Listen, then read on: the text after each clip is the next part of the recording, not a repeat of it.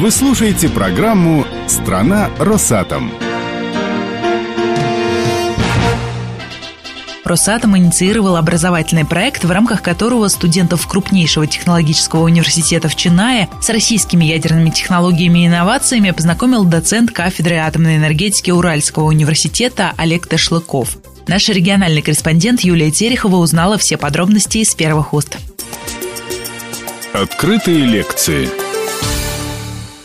Олег Леонидович, как ваше впечатление? Впечатление, конечно, море, потому что я был первый раз в Индии. Прием был очень дружелюбный. Обеспечение самой поездки, лекции тоже было потрясающее. Поэтому все прошло прекрасно, напряженно, интересно, даже экстремально, но плодотворно. Почему именно Индия? Дело в том, что Индия является партнером Росатома в плане развития атомной энергетики. Она имеет какой-то задел определенный, там есть несколько атомных станций. Конечно, они отстают от России, но они стремятся вперед. И есть ряд направлений, в частности, замыкание ядерного топливного цикла. Я видел и слушал выступления их представителей на конференции, посвященной 50-летию Белоярской АЭС, и был довольно интересный материал. То есть у наших индийских коллег есть определенный задел в этой области, и они стремятся использовать широко атомную энергетику для удовлетворения своих энергетических потребностей. Как вообще индийцы относятся к развитию атомной энергетики у себя в стране? Вы знаете, это очень неоднозначно. Я имел беседу со многими специалистами российскими, в том числе и с генеральным консулом в Южной Индии, которые давно уже живут в Индии, знают очень хорошо обстановку, и они разделяют все население на несколько групп, и как раз минимум информации об атомной энергетике, о безопасности этих технологий у крестьянства, которое живет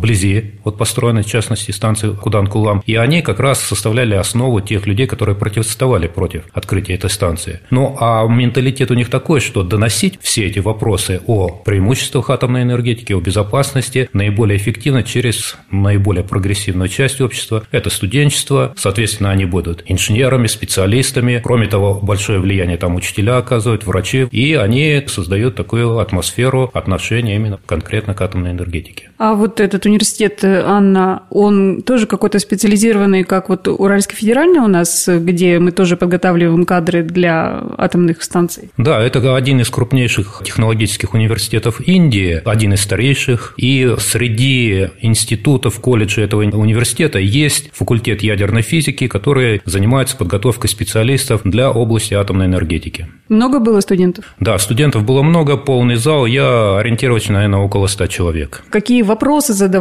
студенты? Вопросов было очень много. Подавляющее большинство, опять же, было связано с обеспечением безопасности. Именно конкретно этой станции, которая построена в Индии, АЭС Кудан-Кулам. Это и система безопасности, как обращается с отработавшим ядерным топливом, как обращается с радиоактивными отходами, какое влияние оказывает атомная энергетика на население, окружающую среду. И для них был первый шок потрясающий. Ну, мы это предварительно когда обсуждали, когда я начал лекцию с того, что я живу рядом с атомной электростанцией, и мой дом находится в нескольких километрах от нее. И живу почти 40 лет, и вот я живой, и меня можно пощупать и так далее. Никуда не собираетесь? Да, конечно, ну и просто, и дети, у меня старший сын уезжал в Екатеринбург, вернулся сюда, работает там, ездит на работу. То есть для него здесь самое комфортное. Младший сразу не собирался отсюда уезжать. Но сейчас и внуки здесь же растут, и мои бывшие однокашники, многие знакомые друзья, которые живут за Речном, они ни в коем случае не хотят отсюда уезжать. То есть это комфортная сфера обитания для человека. Гораздо более комфортно, чем Екатеринбург. Получается такой вот яркий пример с собой, да? И... Конечно, конечно. Вот для них это, ну, просто образно. Мы, конечно, не привыкли к этому. У нас в России, ну, совсем другое отношение. Здесь больше технические вопросы интересуют. А здесь вот именно на таком уровне. Это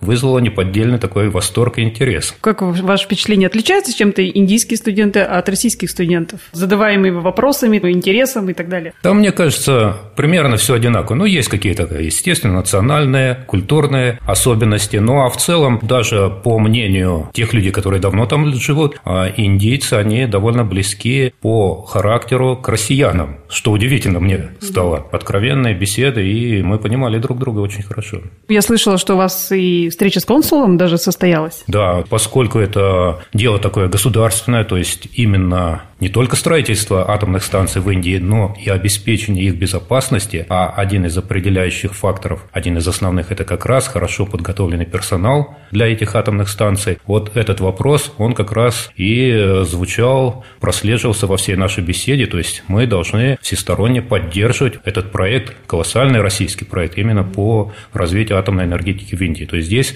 должно быть усилие очень многих структур. Ну и со стороны нас тоже, то есть высшей школы. Вот интересно, у них жаркая страна, солнечная, а почему солнечную энергетику там не развивать? Был, кстати, и такой вопрос там. Да? Но дело в том, что вот у нас на кафедре, на нашей, ну, где-то уже лет 15, еще одна специальность, это нетрадиционные возобновляемые источники энергии, были исследованы, опробованы, проведены испытания, опыты и солнечных фотоэлектрических панелей, которые сразу преобразуют солнечную энергию в электричество, и коллекторов, которые нагревают воду. Для отопления, горячего водоснабжения было выявлено потом по э, информации многих публикаций, докладов и так далее. Ну, во-первых, для отопления, горячего водоснабжения – это да, это эффективный способ, можно получать горячую воду, а то, что касается фотоэлектрических панелей, у них очень низкий коэффициент полезного действия, соответственно, электроэнергия получается очень дорогой, и когда говорят про солнечную энергию, как-то лукаво умалчивать, что для того, чтобы изготовить тот же самый кремний, но еще часть материалов для этих фотоэлектрических панелей, необходимо затратить, во-первых, столько различных материалов и энергии, и получается столько отходов, что если в комплексе посмотреть, то солнечная энергетика будет гораздо более плохой со стороны не только экономической, но и экологической. Если бы было выгодно использовать солнечную энергию,